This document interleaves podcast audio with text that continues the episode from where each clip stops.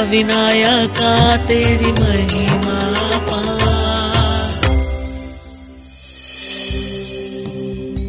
महागणपति का रूप, भगवान गणेश का सबसे शक्तिशाली और उग्र रूप माना जाता है।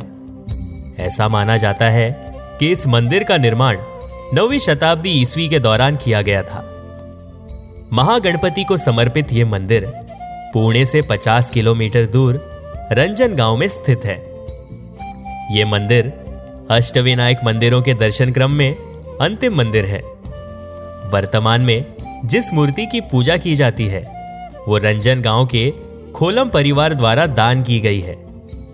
मूर्ति पूर्व की ओर है और सूंड बाई ओर है। रिद्धि और सिद्धि इस मूर्ति के दोनों ओर है।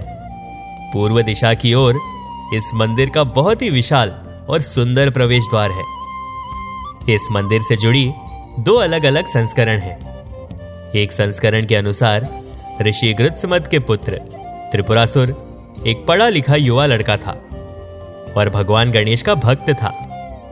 उसकी भक्ति और प्रार्थना से प्रसन्न होकर, भगवान गणेश ने उस लड़के को आशीर्वाद दिया और उसे बहुमूल्य धातुओं से बने तीन पुर दिए, जिन्हें केवल भगवान शिव ही नष्ट कर सकते थे।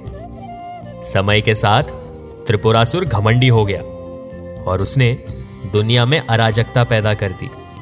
यहाँ तक कि ब्रह्मदेव और भगवान विष्णु भी उसके अत्याचारों से परेशान थे और छिपने के लिए मजबूर हो गए थे। देव ऋषि नारद ने भयभीत देवताओं को सलाह दी कि उन्हें भगवान गणेश की मदद लेनी चाहिए।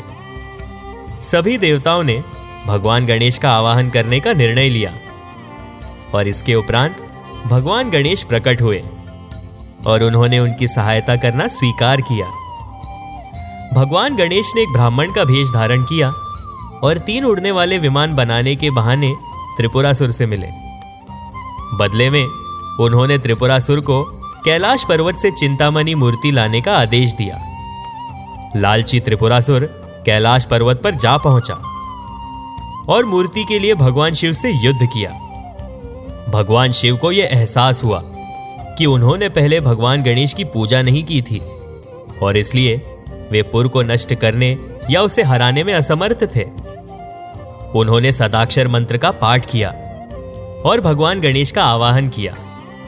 भगवान गणेश प्रकट हुए और महादेव को त्रिपुरासुर को हराने के निर्देश दिए। भगवान शिव ने निर्देशों का पालन किया और लालची त्रिपुरासुर को हराया।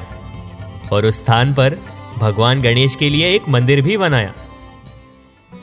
एक अन्य पौराणिक कथा के अनुसार, राक्षस त्रिपुरासुर के विरुद्ध युद्ध के लिए आगे बढ़ते समय भगवान शिव गणेश भगवान का आशीर्वाद लेने में विफल रहे। भगवान गणेश ने उस रथ का धूरा तोड़ दिया, जिसमें भगवान शिव यात्रा कर रहे थे। अपनी गलती का एहसास करते हुए भगवान शिव गणेश भगवान का आवाहन करते हैं और फिर राक्षस के खिलाफ विजय युद्ध के लिए आगे बढ़ते हैं। ऐसा माना जाता है कि अपने बेटे के सम्मान में उन्होंने उस स्थान पर मूर्ति की प्रतिष्ठा की थी। महागणपति की मूर्ति स्वयंभू है, पर ऐसी मान्यता है कि भगवान गणेश स्वयं रंजन गाँव में महागणपति के रूप में प्रकट हुए थे। इस मंदिर की वास्तुकला ऐसी है कि सूर्यास्त के समय सूर्य की किरणें सीधा भगवान गणेश की मूर्ति पर पड़ती है और उन्हें रोशन करती है। ऐसी मान्यता है कि भगवान गणेश की मूल मूर्ति मंदिर के तहखाने में छिपी हुई है। और ऐसी मान्यता भी है कि विदेशी आक्रमणकारियों से रक्षा करने हेतु इस मंदिर की मूल मूर्ति को तहखाने में छिपा दिया गया है। माना जाता है कि मूर्ति में दस सूंड और बीस हाथ है, और भगवान गणेश की इस मूर्ति को महोत्कट नाम से भी जाना जाता है। तो ये थी अष्टविनायक के महागणपति की कथा। आप सुन रहे थे Ashtavinayak only on Radio City Ashtavinayaka, तेरी महिमा पा